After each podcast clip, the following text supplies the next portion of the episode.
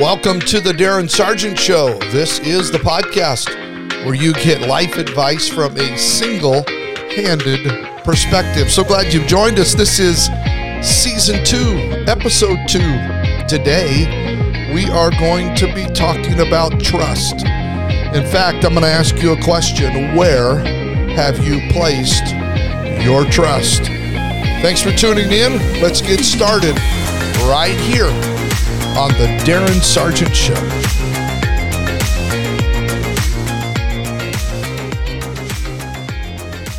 One of the most familiar scriptures in the Bible is Proverbs chapter 3, verse 5 and verse 6. If you are in any way familiar with the Bible, these, these scriptures, these verses, are probably something you memorized as a child or you know by heart or you read often or have seen written in different places. And it simply says this Trust in the Lord with all your heart and lean not on your own understanding. In all your ways, acknowledge him, and he shall direct your paths. All of us are human. Well, at least hope so. But we all have this tendency to want to create our own destiny. The Bible is very, very clear that we are we are created in the image of God, that we have weaknesses and we have strengths and we have inabilities and we have things that we often need to look at to in order to really understand where we're going and what God is wanting to do with us. Now, very seldom in Scripture are we truly given a glimpse of man's ability to accomplish things on his own. We are we are more apt to find men and women of God whose faith and trust in God was that oh it, it was that ingredient that that divine attribute, if you will, that pushed them to greatness and produced within them this overcoming life. Now, the Bible openly reveals the history of humanity eh, almost through the lens of the weakness of man, and it openly proclaims the ability of God to work in, through, and around that weakness.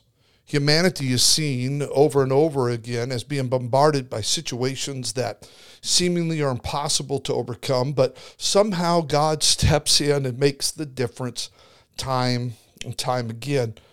One of the, the greatest scriptures that I often look to because it it reveals the heart of the psalmist when he asks God, What is man that thou art mindful of him?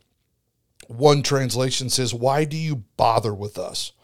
Why do you even take a second look our way?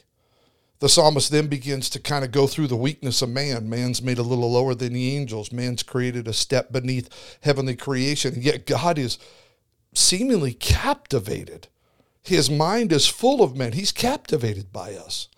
It's as if the psalmist is revealing to you and I that humanity is continually in the mind processes of God. And we often look at our weakness and look at our inability and look at our failures and think that God is not concerned with us. I, I've looked over my life often as I as I have just recently, and I've noticed the handprints of divinity in in those very areas and moments of weakness.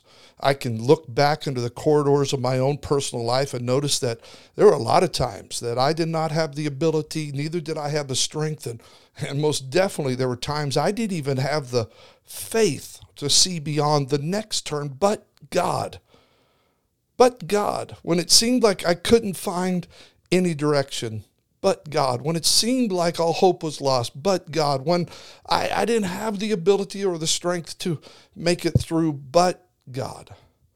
Now, I could probably talk for an hour and a half or three hours and describe so many unforgettable moments when I didn't have the ability to even pick myself up. But God came in, and in that instant, He reminded me of a promise when He said, I will never leave you, neither will I forsake you. We are ingrained in us as Americans, and you may be listening to this from another country, and but in America we are. It's probably just a it's a human thing, but the sin of pride, of self sufficiency is so, it's a part of us. And so often I think it hinders us from seeing what God can do in us. We try to fix things ourselves first. And, and then if we can't make things gel, well, we go to God then. You know, the wisest man that ever lived did not write that you should first try your way, and then if it doesn't work, if the answer doesn't come, then you go to God. But it said, we read it, in all thy ways, acknowledge him. In all thy ways. We have to understand that everything that you and I do has to run through God. In all thy ways, acknowledge him.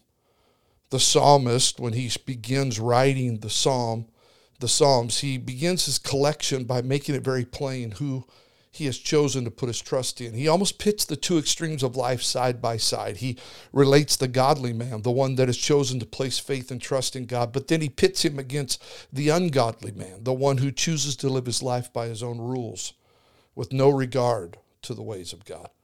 So he identifies the, the godly, those that put their trust in God, as being like those that are as trees planted by rivers of life. And the ungodly are those that are like chaff that is just driven by the wind.